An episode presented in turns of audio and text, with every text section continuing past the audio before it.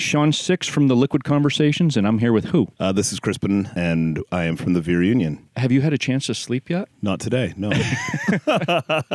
You've been on tour like mad crazy, and it seems like you don't really have an option to take a break yet. uh, well, uh, the the good news is at the end of the red run that we're on right now, we will get our first break in I think what three and a half months or something like that. So excited for that. One good night's sleep, finally. Exactly. Finally. Exactly. So one of the things that you know we were just discussing off mic, you guys being an up and coming band now, and life is starting to move exceptionally quick for you guys. You're getting a tremendous amount of attention, great accolades so far. People are really starting to appreciate what you guys are doing. How has it been dealing with the big machine of the industry?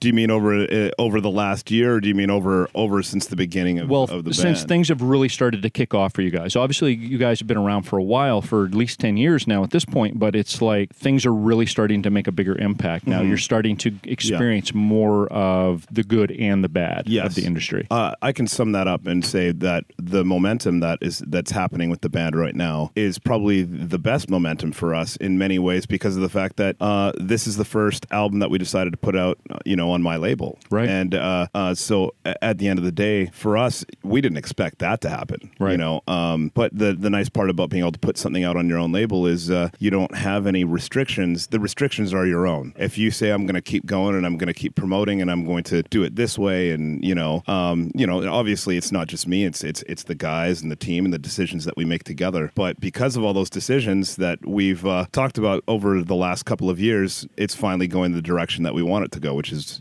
which is nice. Do you think that for you as a band to be able to survive the music industry as a whole as we know it, you have to start looking at avenues like creating your own label and doing your own thing and necessarily not getting sucked up into the cogs of the machine or I think that uh, there's two there's two different routes. There's two, uh, um, and I would say that the most important route uh, for us is to be a sustainable band. We don't necessarily care about being, you know, uh, the next, uh, you know, huge.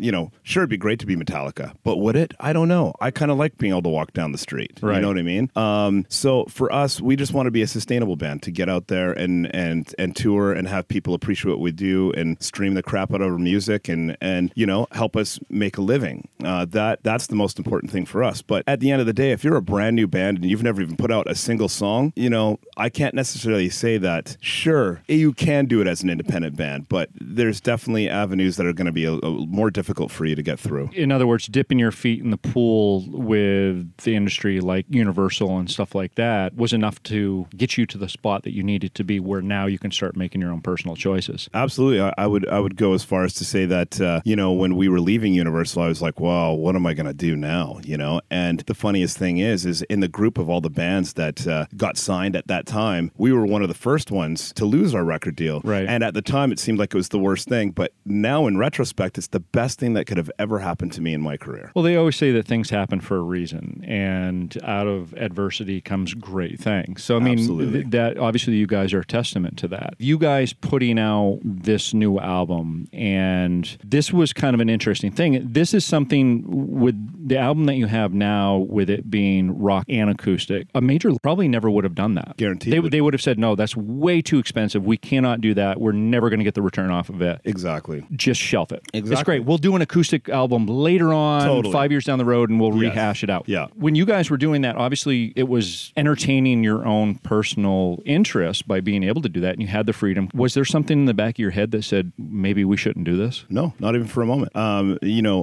one of the reasons that we wanted to do it is, uh, you know, in 2016 we did uh, a full acoustic album of the first decade, the Right. first album decade, and it was the first time we went out on an acoustic tour, and it was one of the craziest tours we've ever done. Uh, you know, because it was in the middle of winter, and, and we were it was scary actually driving Right. around in winter, uh, you know, across America, but it was also exhilarating, and uh, it was such a completely different experience. It made us feel like we're two bands in one to be able to split the band into two different, you know, kind of two different formats in, in a way. I'm glad that you said that because that that was actually going to be my next spot that I was going to go with this was do you guys ever feel like you are a split personality band? Uh, I wouldn't say split personality. I think that there's a lot of people that uh, that do acoustic versions uh, of their song. Fuel has done a ton of that. I, I think. I mean, there's lots of bands. There's lots Yeah. of bands that I'm hearing of doing acoustic, and there's some bands that shouldn't. Let's Fair be point. honest, you know. But uh, you know, I think that there's a lot of we've definitely gained a lot of a lot of fans that are like, we totally didn't know you did acoustic stuff, and they're like, that's my favorite stuff. Okay. And for us, it, it helps us be able to play for two different kind of audiences within the same band. But most of the music was written from acoustic guitar Right. from the beginning, so it's really just in its natural state. It does expand your listenership when you actually have the option to be able to appeal to a wider mass of listeners when you have that. Absolutely. It also gives you guys a chance to be able to get your stuff out in different places where you might not be able to get active rock radio. Exactly. You know, uh,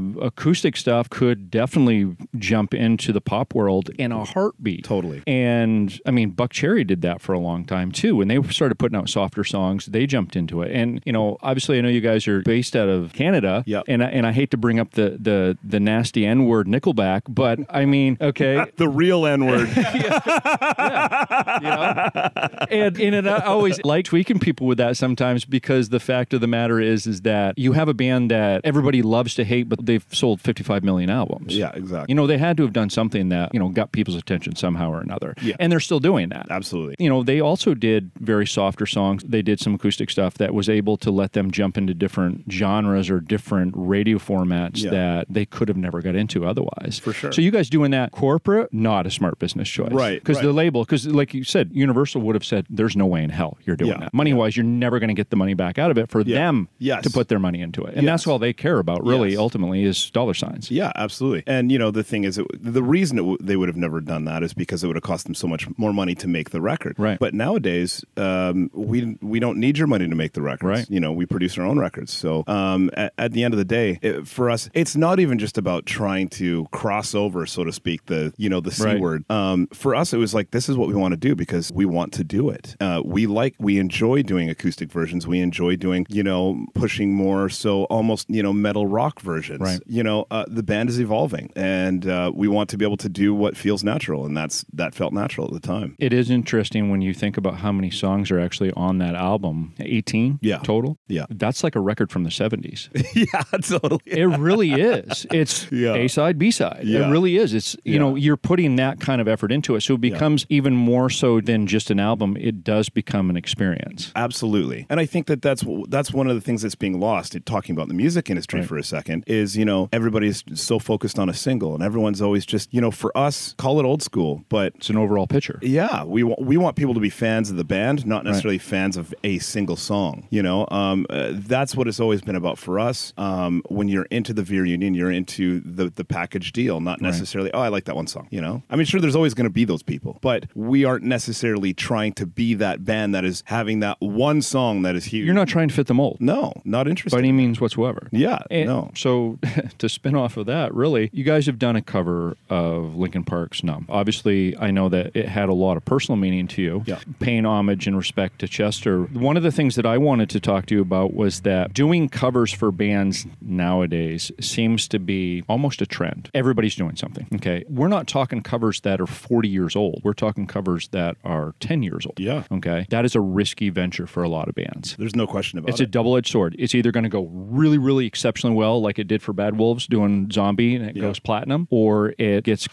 completely glazed over and no one says Anything. squat about it. well, I'm just going to be straight up honest and just point that finger directly at myself and uh, you know and and us as a band, which is we put two covers on this album. And the first cover, I've never seen so much hate. You know, we did a cover of Faith No More Epic. Yeah. People hated it. But on the other hand, it was a 50-50. 50% of the people Right. hated it, 50% of the people loved it. But here's the here's the the the deciding factor on whether you want to take that risk is people were talking about it because they hated it so much. So it got it into pe- more people are like, "Who's the Veer Union?" So we did something right. Yeah. And this is the one thing that I will say to uh, you know young bands out there is if people are talking about you, then you're doing something right. Like they say, know? bad press is good press, really, for the most part. Yeah. Exactly. And are we proud of it? We're proud of what we did with that song. We weren't going to do it like Faith No More. We're not Faith No More. Right.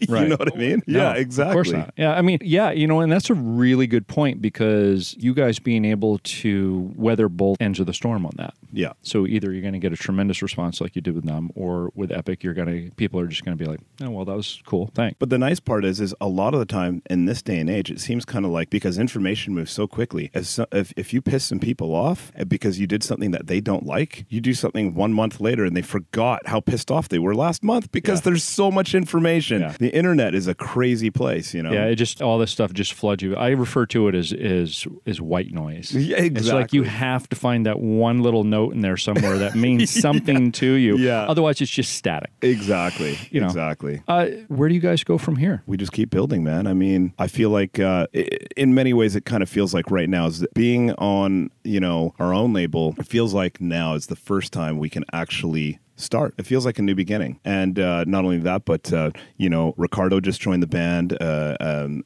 uh, what was about a year, year and a bit ago now, and uh, since since He's Ricardo- surviving so yeah, far. He's surviving so far. yeah, you know, and there's always challenges. There's always going to be challenges, but I can honestly say that uh, with the you know with the way that the band is now, uh, it's the best uh, lineup that we've ever had. As far as we, you know, we there's an there's this the level of respect that that we have for one another seems to be the thing that is helping us get to that next It, level. it's finally got to that cohesive point Yes, where people exactly. feel like things are clicking. yes, yes. Awesome. Appreciate it, man. Thank you. Hey, thank you very much. The Liquid Conversations podcast is brought to you by Dirtbag Clothing. Wear it till it stings.